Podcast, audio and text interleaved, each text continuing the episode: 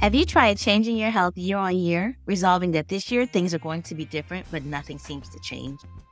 Oftentimes, when things are not changing, we're following many wellness myths and not looking at the full picture, including our nutrition, recovery, stress management, leaving out mind body connection.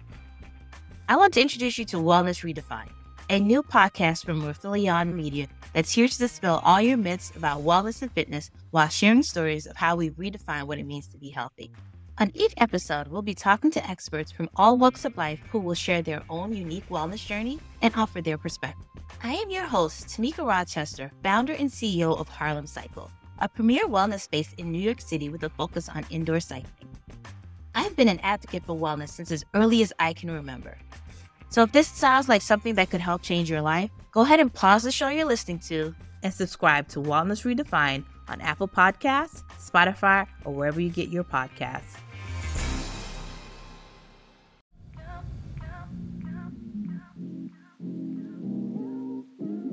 Hello, everyone. Welcome to Inclusive Collective, where we share stories and learnings of inclusive people, organization, and innovation. I'm your co-host, Rob Hadley, a people and culture strategist specializing in DE&I and people analytics.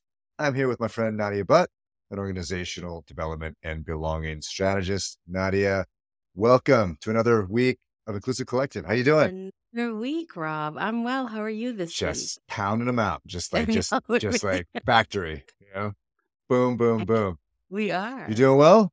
Yeah, I'm doing okay. Traveling a bit, but I'm all right. Yeah, that was good. That was what I was going to check on with you. How are you doing? How are you holding up this holiday season? Like, we're kind of fully in the grips. You're traveling. hmm You're still working on your PhD. Yeah. You're working. How you doing? Right, the world's going to hell. Like, how, Oh, how you doing? I think it's the world that's going to hell. I'm. I mean, I'm not well, so I just have to laugh through it all.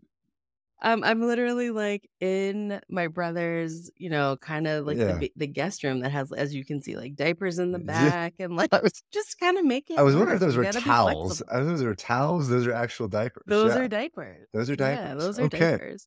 Well, it's, No, yeah. I like I your mean, background. listen, yeah. I could have people have it far worse than me. Right. Um, I feel really lucky and privileged to be able to travel to visit family, visit friends. My doctorate's suffering right now because I'm not writing on Yeah. my working on my dissertation, but um, it's it's been really good. You know, holidays is all about family, friends, loved ones, and December remi- reminds me of that. And so it has been nice to see. I saw a friend that I've been seeing since prior to the pandemic. Spent a lot of time with her, so it's been wonderful. That's cool. That's cool. Yeah. Yeah, I was telling someone the other day that I'm spread so thin that I'm I'm disappointing everyone, so that it yeah. it makes it so there's no discrimination, right? Like no yeah, one's yeah. no one's happy with All me right one. now. Yeah. All And for so one, one for all. so that makes gives me a little comfort. Well, let's spread a little joy today. What do we got? What do we got today, Nadia? Well, this week on Inclusive Collective, we will be talking to Charlotte Young Bowens, founder and CEO of Conscious Gear, about her unexpected journey from administrator to startup founder. We'll also highlight Johnson & Johnson's expansion of bereavement leave and about the social determinants of work. And later, we'll double rave. Double rave. Double, let's do double rave today. Uh, But first, let's get to the deep. So, bereavement. Bereavement. Yeah, tell me about Bereavement. bereavement. What's going on? So I saw this article in the Financial Post, and it was around a company's bereavement policy. And I just thought it was really interesting. So essentially, it was about um, the company J and J Johnson and Johnson, and how one of their employees was seeking time to recover from the death of his son. Um, and the policy at the time had stated that bereavement for folks would be five days. Yep. So this employee then messaged senior management, and his plea turned out to be a key factor in the decision to increase bereavement leave from five days, which is actually the average across corporate America, Yeah. to 30 days. Um, so let me pause there for your reaction. Well, yeah, and I think that that's even probably high. I mean, I, I think that when I've been I've used bereavement in the past, and I think my company's policies were like in the two to you know a couple day range, two to three day range. So I think it's actually probably improved a little bit. Really cool story about employee listening, right? So there's a lot of things like this that don't make sense from a human perspective in terms of Mhm. corporate policy. And employees don't raise them. We don't raise them because we don't think anyone will listen, right? And Yeah. so this Yep. person made a it, it was like, like I need more than five days. I think I think this this this person's uh this person's uh, spouse had had passed. With this person in the in the article, no, it was his son. Oh, his son. son. Yeah, his yeah. son passed, and say like, yeah, yeah I, I, I, require as a human being more than five days, right? And so right. Uh, Johnson Johnson, to its credit, listened, and then the spokesman said they had overwhelmingly positive reaction from the rest of the company as well. And so, yeah. um, you know, all of these policies, practices, they need to be looked at. There's real opportunities to tell your employees that you care about them as people and, and in addition to the work that they do for you. So I think mm-hmm. J&J just really earned a lot of goodwill from this. Um, you know, and then there was also a piece around expanding the notion of family as well, right? And uh, sure. to be more inclusive mm-hmm. and the definition of bereavement, right? So my my thoughts went to, you know, how do we think about miscarriage, right? Like, like is yeah. that covered? Is that covered for the father? So there's just a real a ton of opportunities in these policies to to show people that you actually care about those people. I love that. Yeah, this article. I mean, it didn't go into detail. It was worth a read. It was a quick read. What I will say though, it, I, I I never actually thought about the bereavement for like if you have a miscarriage or for not just for the for the person experience it, but also um the the the spouse or the partner. Yeah. Um. So thank you for you know even including that those folks.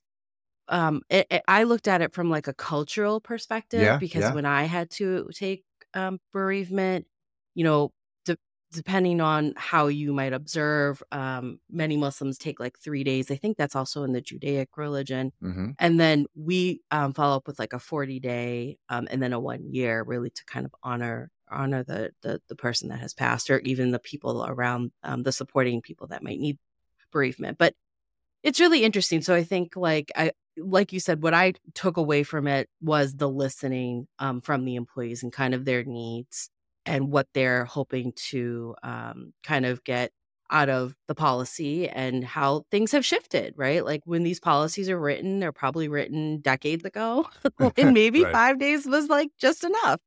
Um, and so it, it, I think what I, what I would encourage employers, HR folks to be open to is listening to their employees if certain policies or practices are just not enough time particularly in the in the bereavement policy uh, place. For sure, for sure.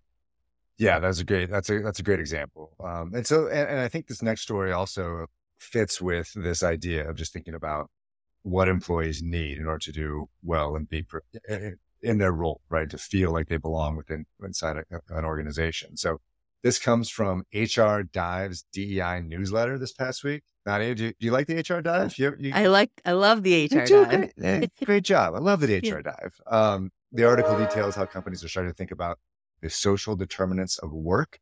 Oh, so similar to health, how healthcare providers think through the social determinants of health. The article profiles efforts Aflac, Northwell Health, and the United Way of Cleveland Aflac, for example, focuses on five dimensions of employee wellness physical, emotional, financial, spiritual, and social, and then tries to align their programs and support in those areas throughout the employee life cycle. And so, um, yeah, what, did, what did you, uh, what did you enjoy from yeah. these companies examples? Um, so the first thing was like it was really cool the framework that per- they that they provided um, that Aflac kind of used um, because it reminded me. I don't know if it reminded you of this, but about a year ago we had we had shared the framework that the US Surgeon General created that centers like the work workers voice and equity and well-being mm. and it had also five elements that that was worth um that's worth folks looking into as well i thought that was really interesting but i did really enjoy reading this article because it brought to light how like the needs of employees are starting to shift right mm-hmm. similarly to what we just said earlier on with the bereavement policy like i think of my parents generations and that, that generation that's like the baby boomers. And the benefits that they were most concerned with involved like healthcare security, um, so like things like medical, dental, life, you know, uh, vision, then life insurance, and of course retirement security. And I think those are still things that um, folks are still seeking. But as time has progressed, I think the workforce needs have shifted, and folks are seeking additional needs from their employers that address their well-being um, mm-hmm, mm-hmm. in and out of the workplace. Um, and it's interesting because earlier in my um, doctoral research, I had done some, I had done some research on employee engagement outcomes, and the research really does correlate with productivity, mm-hmm. health outcomes, business growth, impacts on absenteeism, yep. um, employee safety, and of course, employee turnover. So, you know, of course, there's like so many there's several studies out there that have found that um, an inter actually I'll pause here because I want your reaction. Then I want to I want to add something that I thought was interesting in some of the research that I had done. Yeah, yeah, and I, th- and I think that's where I was going as well, right? So there's a, the, uh, within these models of engagement, right? So many of them, uh, it, you can you can love your job, you can love your company, you can love your team, but if your social needs are not being met outside of work, then how much can you really engage, right? You can't right. necessarily be the most your most productive and effective self at work, and so um, and of course, the social determinants of work, like the social determinants of health, are disproportionately stacked against those in non-dominant groups as well. Is one of the things that I had thought about. Mm. Uh, so those, you know, obviously dominant groups are white uh, men often, right, And, in, in larger often. companies. So, so yeah, so really smart companies are doing this, and then the article points out all of the returns that these companies get from taking this type of approach, and so it's just overwhelmingly positive in terms of the return that they're getting on the investment again in showing people that you're actually thinking of them outside of work as people. Yeah. So I not I know that this is not like a prediction episode where we're um, predicting like next year, but I also just want folks to consider when we talk about well-being is that I there are several studies that um, where there the the interesting variable is with manager, mm. especially mm. those um, frontline facing managers, where the most important factor in employee engagement and performance because they they best position um, themselves to not only navigate like the, the organizational changes that are occurring but they're closest to the day-to-day of the employee. They really do have better insight into an employee's overall well-being. Yep. And i so that's why i think that one of the of course manager mechanisms that we advocate for is to have those frequent and meaningful check-ins and feedback conversations um, those are so critical to employee well-being and so i i am curious as to uh, what next year reveals in terms of management um, m- management kind of interactions with employees and how that will drive DE&I as well as well-being in the workplace. I, I, think that I think the plan for next year is to go all AI robots for managers, oh. right? sure. I think that's I think that's where we're headed. Mm. Oh, that won't work. You're telling me? Right. Uh, not. I mean, maybe. You never know. All right. Well. All right. We'll see what happens. All right. Well, thanks for that, Nadia. That's it for the deets this week. We'll be right back with Charlotte Young Bowens of Conscious Gear. Stay tuned.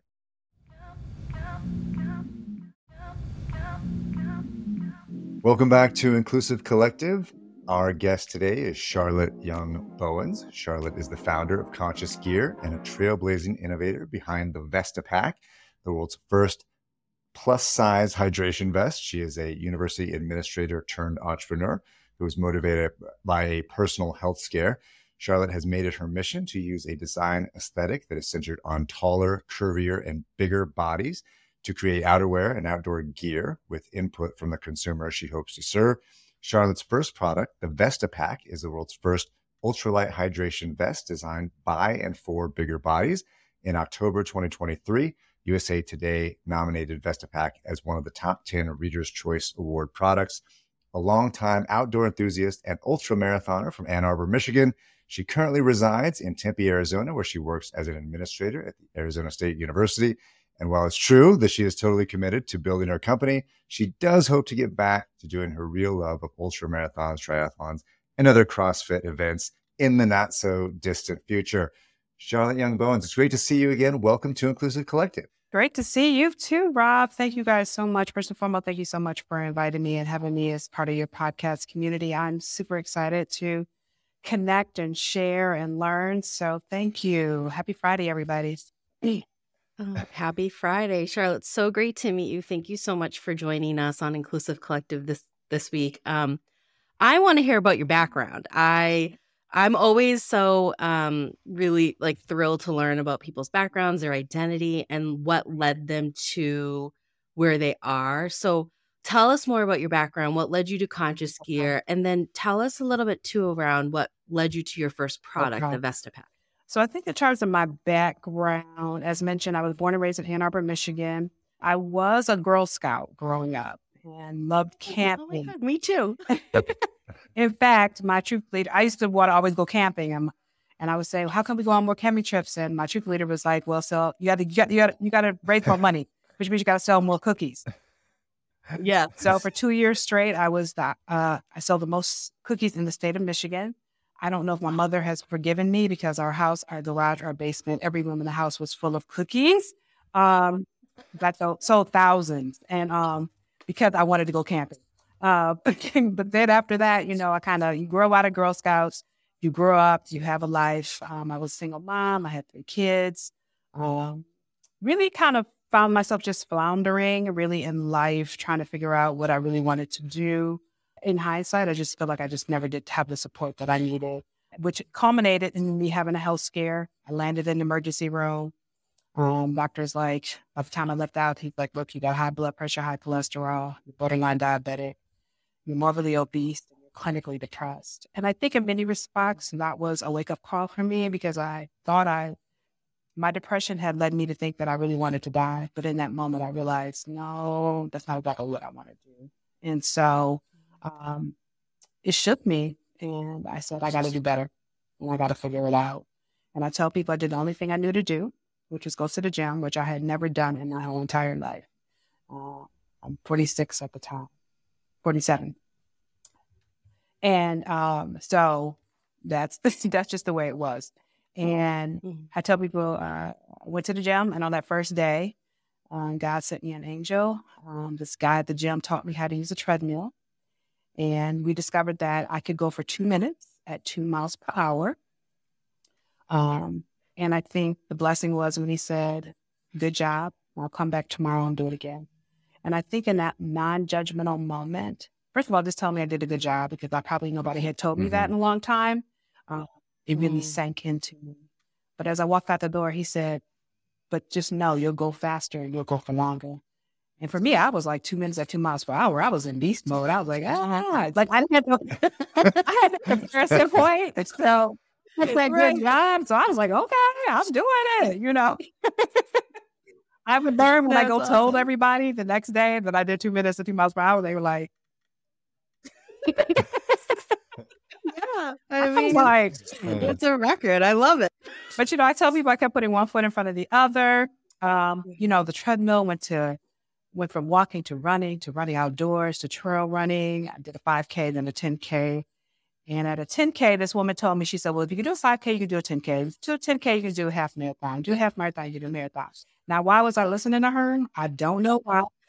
uh, once again, somebody thinking something into me. And I was just discovered like 16 months later, I would be crossing the finish line on my first 50 mile ultra marathon. Um, something I had really never imagined myself doing ever. Um, so it was it was a really powerful moment for me. And I tell people I remember that race distinctly because at the 48 mile marker, um, I knew I only had two miles to go.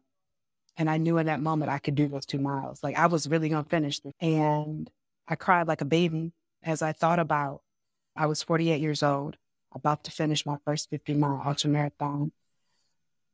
Although 16 months earlier, I was, I thought I was about to die. And so mm-hmm. um, I could be anywhere you know what I mean? Anything could be going on for me. But in that moment, I was about to do something really spectacular, something that was life changing, something that I had never even thought. I mean, I, I barely knew what, I didn't even know what ultra marathon was four months before my first one.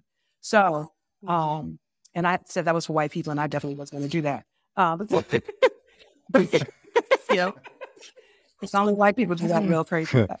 So, uh, yeah, real crazy stuff.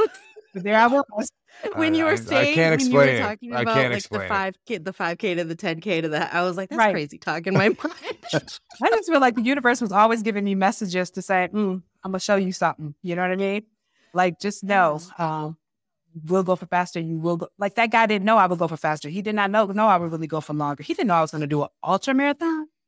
He probably thought, "Oh, she'll get yeah. up to a couple miles," but you know, um, but what he seeded in me was something really spectacular. However, yeah the yeah. journey was bittersweet because as much as I loved outdoors and doing all these endurance events, I struggled with outdoor gear. The stuff mm-hmm. that I wore left chafing and rug burns that was painful and sometimes bloody. But I wanted longevity in this. This was keeping me alive. I really loved it. And so I thought, so this was like 2014, 15. I thought, oh, um, the big brands will realize I'm out here and I need some gear. So I'm gonna give them Mhm. a minute. I'm gonna give them a minute. That's yeah, it. right, right. And it was during the pandemic that I realized, oh, that's like five years later. Like, y'all really not going to give me no gear. Like, I'm not going to do it. and Yeah. so I was like, yeah. you know, maybe this is the moment where I get to do the work then. And I think it feels good to do the work because I, I know that what that work means because I am my own customer, right? And I love this work. And every time somebody put on my product, it just brings tears and joys to my to me because I know I know that feeling. I know that feeling of being putting on a piece of gear that finally fits your body. Like what? Yeah. Especially when you're in a bigger body and you've been in the bigger body your whole entire life. So that's what really led me. And honestly, I I said to myself, oh God, it was so funny. I said, oh, I'm gonna try this, but I'm not really like I, I just really didn't think nothing about it. Like, I will try. Yeah. And I, I tell you, just the universe really always conspires when you try, right? So I was part of, I'm working at, moved to Tempe, working at Arizona State University. They have an entrepreneurial program. I go pitch, they give me $10,000. I was like, what? Wow. You mean what? This? and I remember when I called my name and I was in the audience. The guy next to me was like, Yeah. Is that you? That's you. I was like, Oh, that was me. Oh, so um, Yeah. and then City of Tempe, as I mentioned earlier, gave me twenty thousand dollars. REI got in their embark program, which came from another ten thousand dollars, and I just felt like, wow, I must be on to something. More than one person Yeah. besides me agrees. So, um, Yeah, and yeah. I yeah. Has that has that continued, Charlotte? So I know that you know. So you got those those grants. They've gotten you started. Now you're trying to you know you you have Yeah. product. Uh, you talk about the VestaPak that you designed as well. But now you're trying to scale, right? So now you continue to go meet with investors, and just similar to the way that those companies maybe missed or or, or weren't creating product for you know your customers and Yeah. you. How are investors now as you continue to go to try to raise money to scale? Is it, are they do they get the concept? Are they understanding what uh, what the need is? I think in terms of dealing with investors, um, that has been one of my pain points. They don't get it. Uh, Mm. And what I'm realizing that we really do live in a society that's fat phobic. And so we Mm. don't really, we think this is my number, this is the number one thing people say to me in investment meeting. And it makes me, I'm not a violent person, but it makes me want to be violent. But anyways, oh, just kidding. Yeah. Um, is there enough fat people out there to, to buy this? Oh wow. People have said that to After you. I've told them my story, like, really? You're going to ask me that question? Right. Right. So I don't think they really get it. I don't think they see the potential for it to scale. Although the outdoor industry did come out with a report just this year that there is a plus size outdoor gear and apparel market. Um, it's worth $2 billion. It's growing like break, wow. breakneck speed of 47% between now and 2027. So what? What are you guys talking about?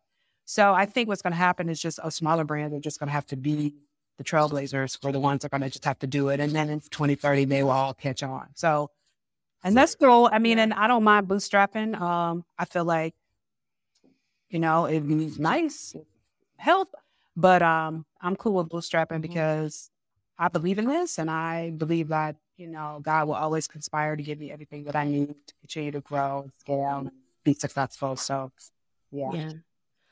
So we're so you had mentioned like there's a need for it. So you're, we're seeing folks that are plus size, bigger, kind of wanting to be outdoors or needing more products to help Right. them, whether it's through fitness or just just um you know being outdoors Right. more. Are is is there um is that the case for other kind of demographic groups? So when I kind of consider like my group of friends, brown and black folks don't necessarily prioritize going outdoors as much. Like I think that we are now definitely I have a hiking club. I want to say that we are outside. But, um, but I feel like growing up, it was very rare for um, like my parents to be like, let's go hiking. Like that just wasn't a thing. Do you feel like that landscape of representation, including plus size and maybe other racial demographics is changing? And how do you like how how do you think it's changed? And what needs do you think those folks might need?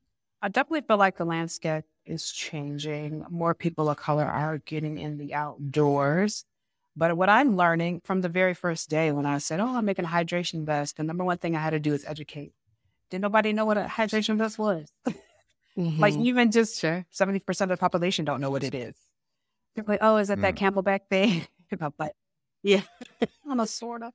Um, hopefully y'all start calling it couches your thing, but okay, we'll call it CamelBak Yeah, for now. Yeah, yeah. Um, the VestaPak. yeah, yeah, absolutely. Yeah, that's Um, so yeah, I think things are changing. I think it's an education. It is. I think what I when I think about people of color and other um, even different abilities, queer Mhm. folk, uh, differently abled, um, being in these spaces, uh, the outdoor industry has. I can't do it alone, but the outdoor industry has to collectively come together and start welcoming people. Again, the research is bearing it out. Newcomers, diverse groups of people are coming to the outdoors and we're Right. spending money. So they're going to have to wake up because we're your consumers. And you know, we're not going to really deal with that for too long. And then we're not going to just not come. So um, I see things potentially changing. I don't know how fast other industry is going to respond. Um, but there's a lot of potential uh, to make money, but also just provide people with what they need. I always tell people, you know, look, I was weighing almost 400 pounds, and I always use this phrase I got off my fat ass and I decided to change my life. Why should gear interfere with me being able to reach my goals and be able to be physically active and be able to do the things that I want to do? It's not fair, you know. Um, it's not. So I know that you know you created this product that I'm you know specifically talking about the VestaPak, building that product, you know, very intentionally designing it for bigger bodied folks. And I know you could talk about some of the steps that you've taken to make sure that you're building something that that works for your intended Yeah. audience uh, and your intended customer. But also, have others responded in ways that you didn't anticipate? Have others said, "Ah, that that's an interesting product for me," in ways that you that you maybe didn't anticipate? At the beginning? Oh yeah. Oh my God. So many ways. Um, uh-huh. this is the way I'll explain it. When I first started making this product, I thought, oh, I'm just making it for my fellow fat trail runners, right? Okay, that's it. Mhm. Um, but as I talked about the product, I was seeing that there are so many other case uses for this product.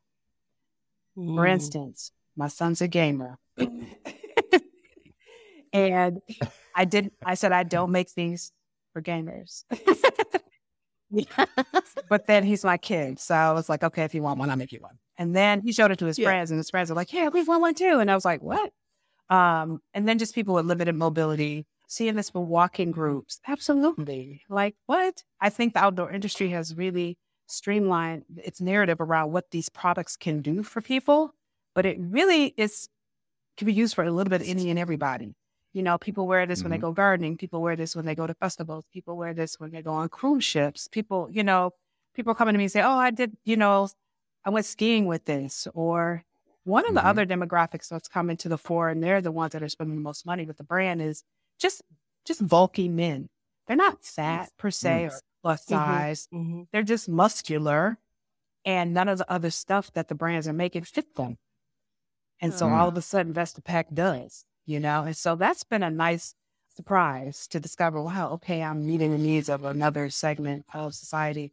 So I think as a result of that, you know, we are pivoting to say wearable hydration for the masses, right? Because this can't Mhm. just be for outdoorsy people. Every time people say that, like, oh, this is this for Mhm. hiking? I'm like, no, girls, this is for you go you go work out at the gym, wherever you go walking. Like, I don't want people to that narrative. I got to strip away at that narrative so people can see, oh, this is for me too. Right. Yeah. I I love that there's like this focus, of course, on inclusivity and then of course accessibility, which is so great. You you had mentioned that you really didn't expect yourself to be an entrepreneur or a founder of this company. I'm curious, like, what have you loved about this journey that you've been on? What like what has surprised you thus far about yourself? I think everything is right. It's just me. Yeah. but I think so. This is what happens. Like I'm on this journey, right? I don't know nothing about nothing, and then at every, we'll just call it milestone, um, I'm discovering something new about myself. And what I get to say to myself is, "This is just mile 27. of the 50 mile ultimate. Like, remember what it felt like at mile 27? Remember what it felt like at mile Mm. 35? Remember, you know what I mean? Like, it, and I have to remind, it, it always tells me, you got through, you know, your 50 mile race, then you can get through this entrepreneurial race. It's the same dynamics. You have the same capacity to do the things that you need to do to get to the finish line. And so that's what I, I, I, ooh, I love that. Mm. I love that I get to always look back on that, on my ultramarathoning and my motivation. Yeah. Well, thank you so much, Charlotte Young Bowens. It's great to see you again. We wish you the best in your journey, and uh, and and come back and see us here on yes, Inclusive Collective. Charlotte, come back and This has been us. too Thank short. so This has been too short. Yeah. All right, we'll be right back with more Inclusive Collective right after this.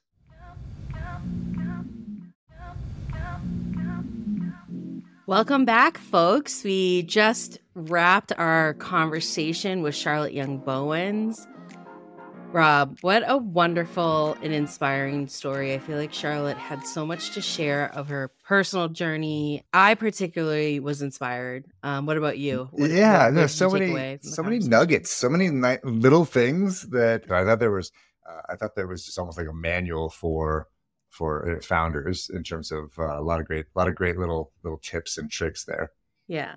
I wish we had asked her what her favorite trail in state and out of state was. So we'll have to bring her back on and ask her that. well, yeah, I'm hoping to hang out with her here, and I'm hoping maybe she'll take me on a on a hike or a run Yeah. in Utah at some point. I'm, yeah. That would crush you, I think. I, uh, I, there's no way I could keep up with it. There's zero zero percent chance at this point. Yeah. So yeah, Ultra marathoner. yeah, yeah. Well, all right. I think it's that time now here for raves and rants, and it, I think we're double raving today, right? We're like almost triple raving. So yeah, Yeah. Go, why don't you get us started? start. Yeah. So the good people of Ireland will vote next early next year to Mhm. decide whether sexist language in the Irish Constitution should be removed. So I read this article in Politico. I thought it was interesting. Um, one section in the Constitution um, in question argues that women should be in the home for the good of the country. Um, so an, amend- an amendment would uh, place value, of course, on all family caregivers. So I thought that was kind of interesting. So, Yeah. so there's a vote for that on March 8th, and we'll follow up when that happens. yeah, hopefully, hopefully it that goes the right way. Um. All right. Excellent. Uh, Because if it for- doesn't, it's a rant. yeah, that. Yeah. Yeah, I can't imagine, but you never know, right? So, Yeah, um, yeah. all right. So, and then I also wanted to call attention to our inclusive collective gift guide, our newsletter. So, uh, be sure to check that out. Lots of great, uh, you know, we, we, we, we highlighted some of the guests that we've had, including Charlotte Young Bowens, we just talked to. Uh, we just, we highlighted before even having her on the program, we had highlighted uh, that as a potential gift for the holiday season and then also other gift guides uh, for uh, folks that uh, are, are minoritized in, in some way as well, uh, and, and entrepreneurs um, from from various backgrounds as well. So check that out. And then you know the last thing is we are, I, I looked up to and and I guess we're I hadn't even realized it, but we were but we were in the the throes of the holiday season, and some of us are actually in their holiday. And so uh, happy Hanukkah to our our friends that are celebrating right now as well and uh, yeah, and, and I hope you have a, a joyous time of year. That's great. Yeah. Happy Hanukkah to those observing and celebrating. Well, folks, that's it for Inclusive Collective. We thank Charlotte uh, for joining us this week. Just a reminder that if you're looking for DE&I and workplace culture strategy consulting, problem solving, or training, you can reach out to me at Nadia at nasconsultants.com and Rob at rob at takanaconsulting.com. Inclusive Collective is a production of Rifelion Media and edited by Ari Mathey. We would love to hear from you folks, so please send us your feedback at inclusivecollective at Rifelion.com. Please follow us on LinkedIn, YouTube, Instagram, Facebook, and TikTok. Please be sure to subscribe to our Inclusive Collective newsletter, especially this past one, like Rob said, was really cool with some tips. If you like what you heard, please be sure to subscribe and rate. We love five stars. Thanks again, and folks, we'll see you next week. Be well. Bye, Nadia.